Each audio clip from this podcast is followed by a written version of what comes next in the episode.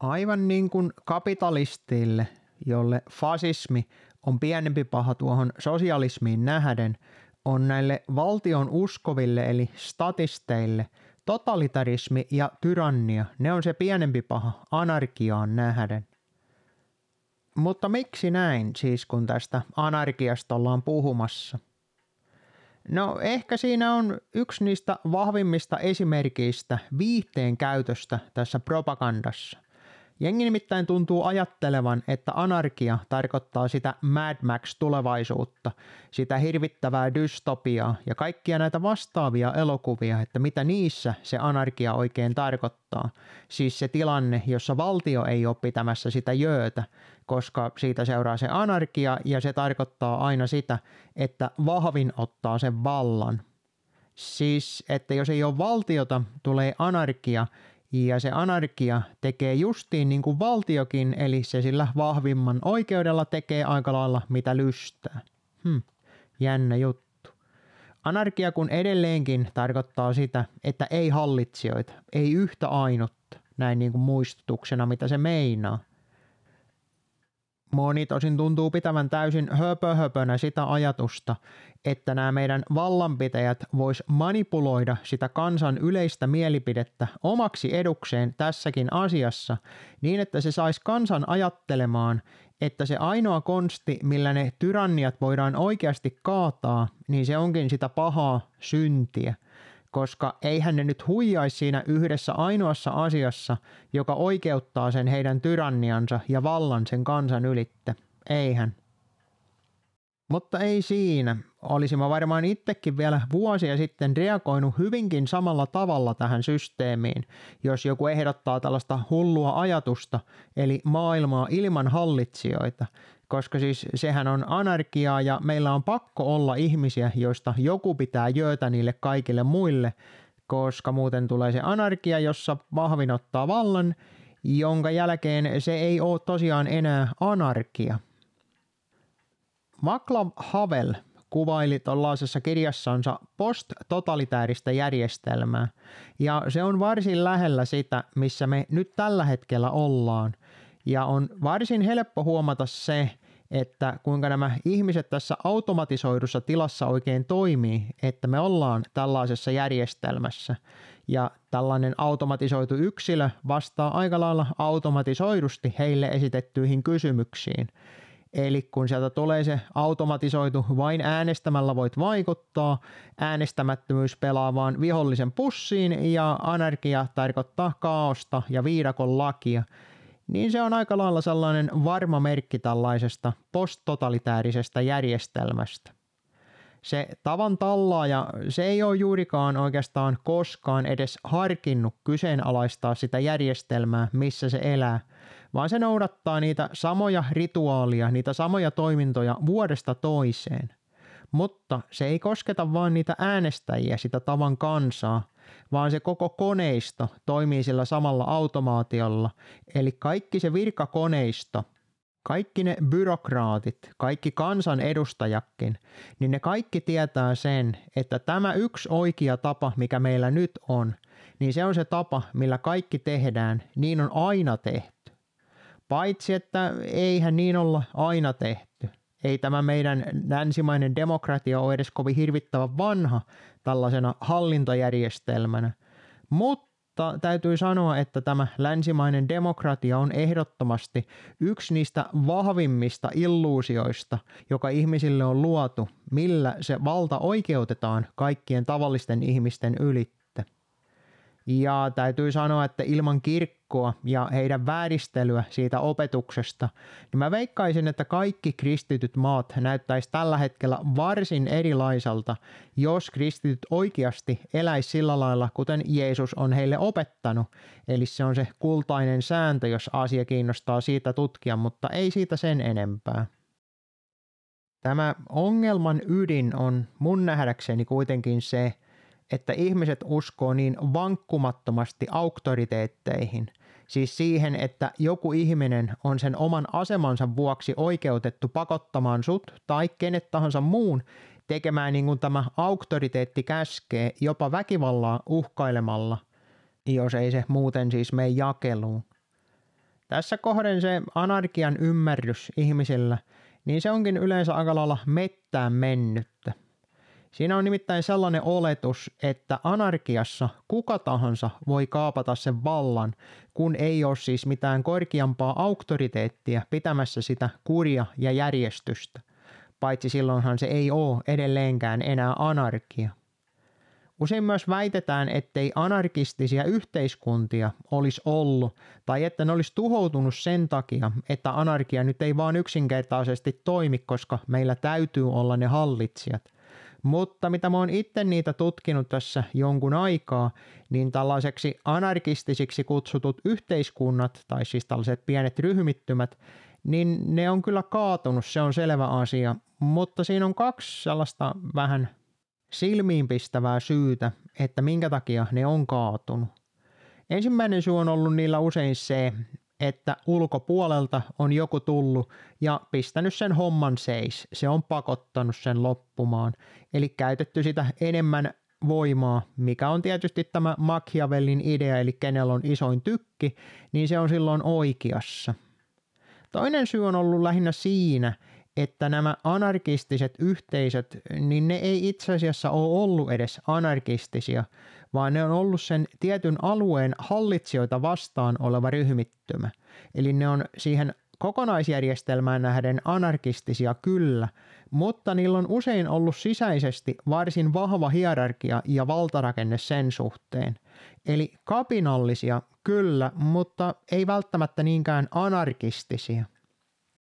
Nythän meillä on olemassa kuitenkin yksi tällainen jotenkuten toimiva anarkistinen järjestelmä, eli Kristianian vapaakaupunki Tanskassa Kööpenhaminan Christianshavnissa.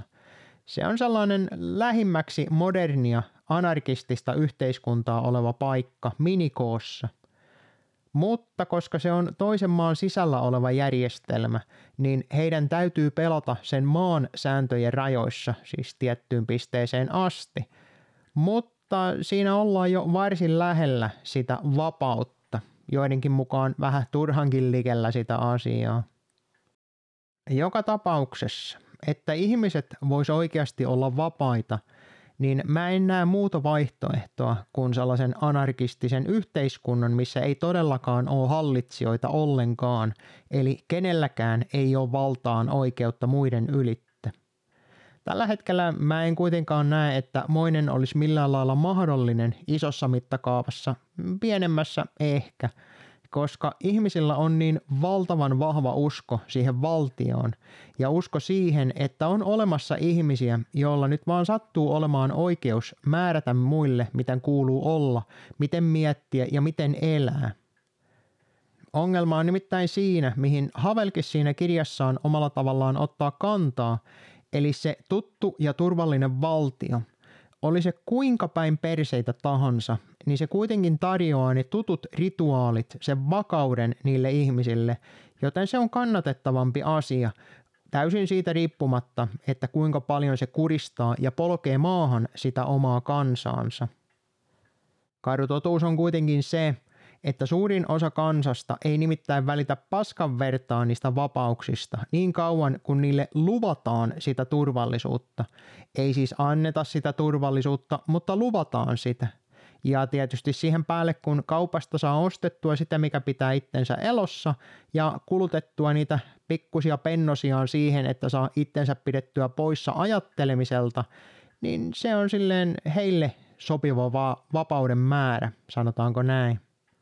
Ihmisten kun pitää itse haluta sitä, että ne oppii uutta, että voisi olla millään lailla avoin minkälaiselle muutokselle, muuttamaan niitä omia uskomuksiaan.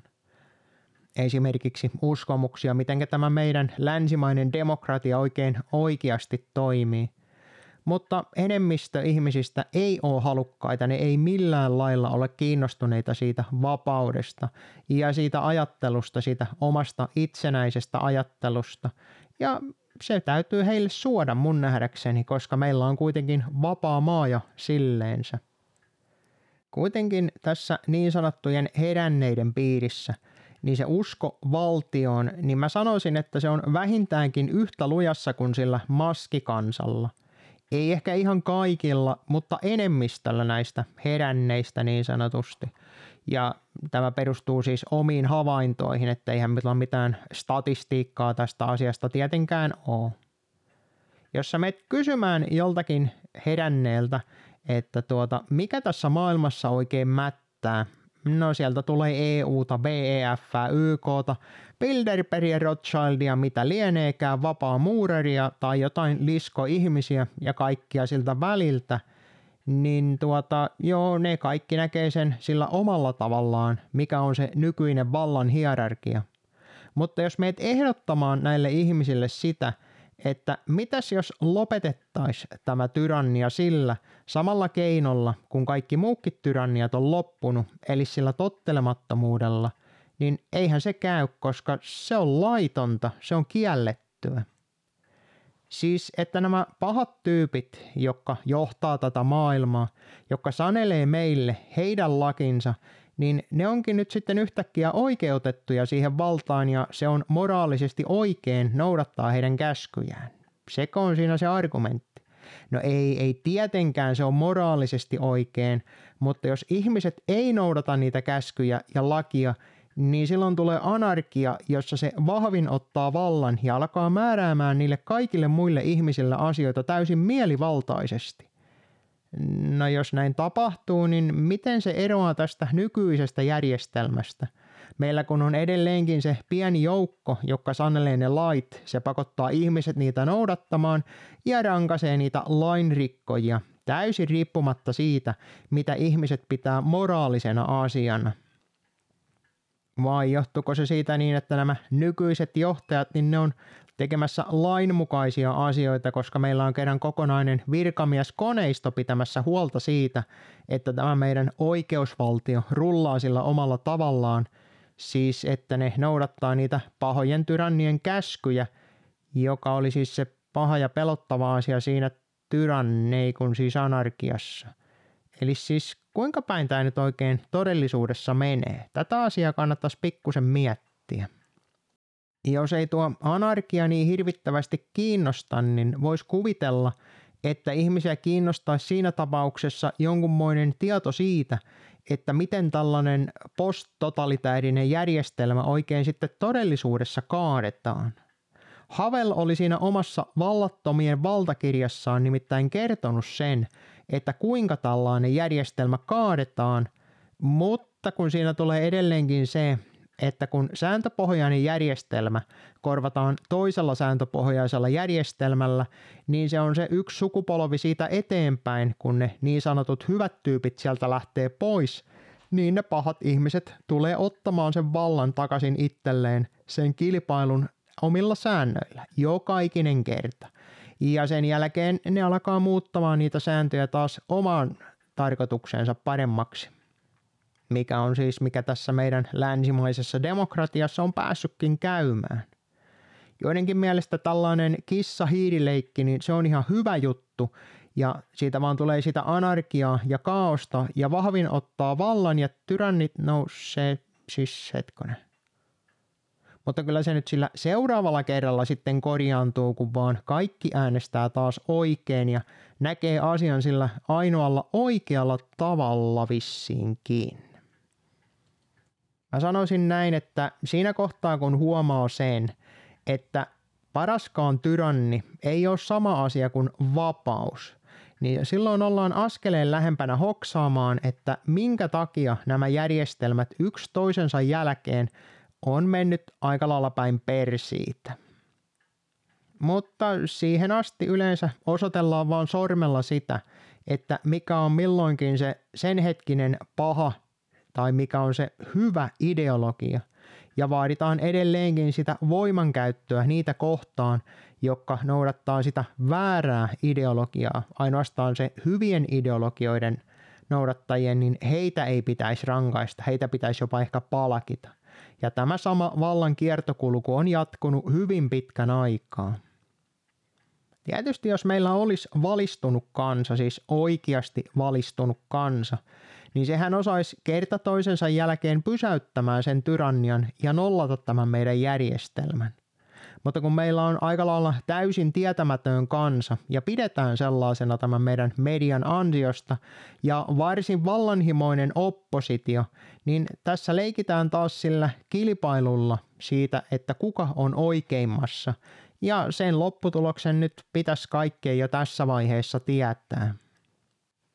Mun oma taktiikka tähän systeemiin on se, että mä yritän ottaa mahdollisimman paljon etäisyyttä tähän koko sirkukseen ja niissä omissa rajoissa tietenkin, koska tämä meidän yhteiskunta asettaa ne tietyt rajat ja tiettyjen asioiden rikkominen ei välttämättä ole kaikista nerokkainta, että sit ei sitä seuraavaa päivää tule näkemään, jos niitä lähtee tekemään justiin niin kuin ajattelee – mutta se, että mä en vapaaehtoisesti ainakaan avusta tai tue tätä koneistoa, niin se on selvä asia. Se on, kun se tyrannia edelleenkin, se kaatuu, no sanotaan kahdella tavalla. Ensimmäinen tapa on se, että jollain on vielä enemmän voimaa kuin sillä nykyisellä tyrannilla. Se voi sen kyllä kaataa.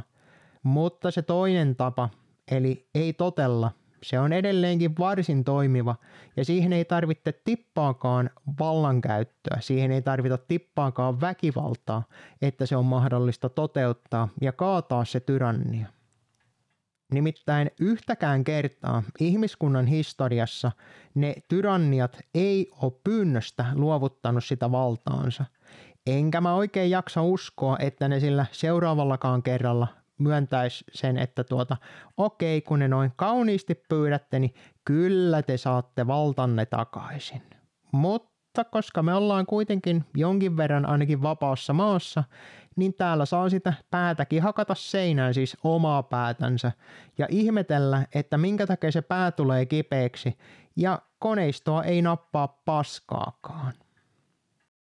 Vai onko niin, että ehkä me ei eletäkään tyranniassa – ja kaikki on oikeasti vaan ihan jees, koska kyllähän meille nyt kerrottaisiin, jos ne asiat olisi päin honkia, eli korruptiota olisi kaikkialla ja kansa voisi pahoin. Ja näinhän ei voi tietenkään olla, koska meillähän on maailman onnellisin kansa, riippumaton media ja jopa maailman luotettavin media, tai no ainakin kansa, joka luottaa eniten maailmassa siihen valtamediaan mutta se päätös, miten tästä asiat etenee, niin se jokaisen pitää tehdä ihan itse.